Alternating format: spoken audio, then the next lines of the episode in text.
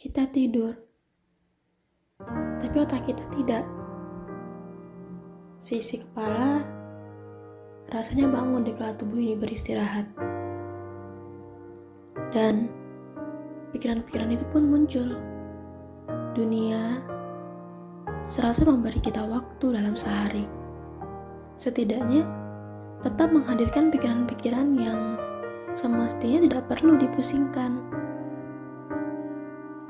Semesta terlalu besar untuk pikiranmu yang kecil. Semesta pula terlalu mengejutkan untuk kemauanmu yang besar. Entah itu baik atau tidak, kita tetap harus terima. Coba sekali-kali kamu berhenti sejenak dan beri sedikit ruang untuk dirimu sendiri beristirahat. Dan coba berpikiran baik akan hal-hal yang sama sekali ternyata belum juga terjadi.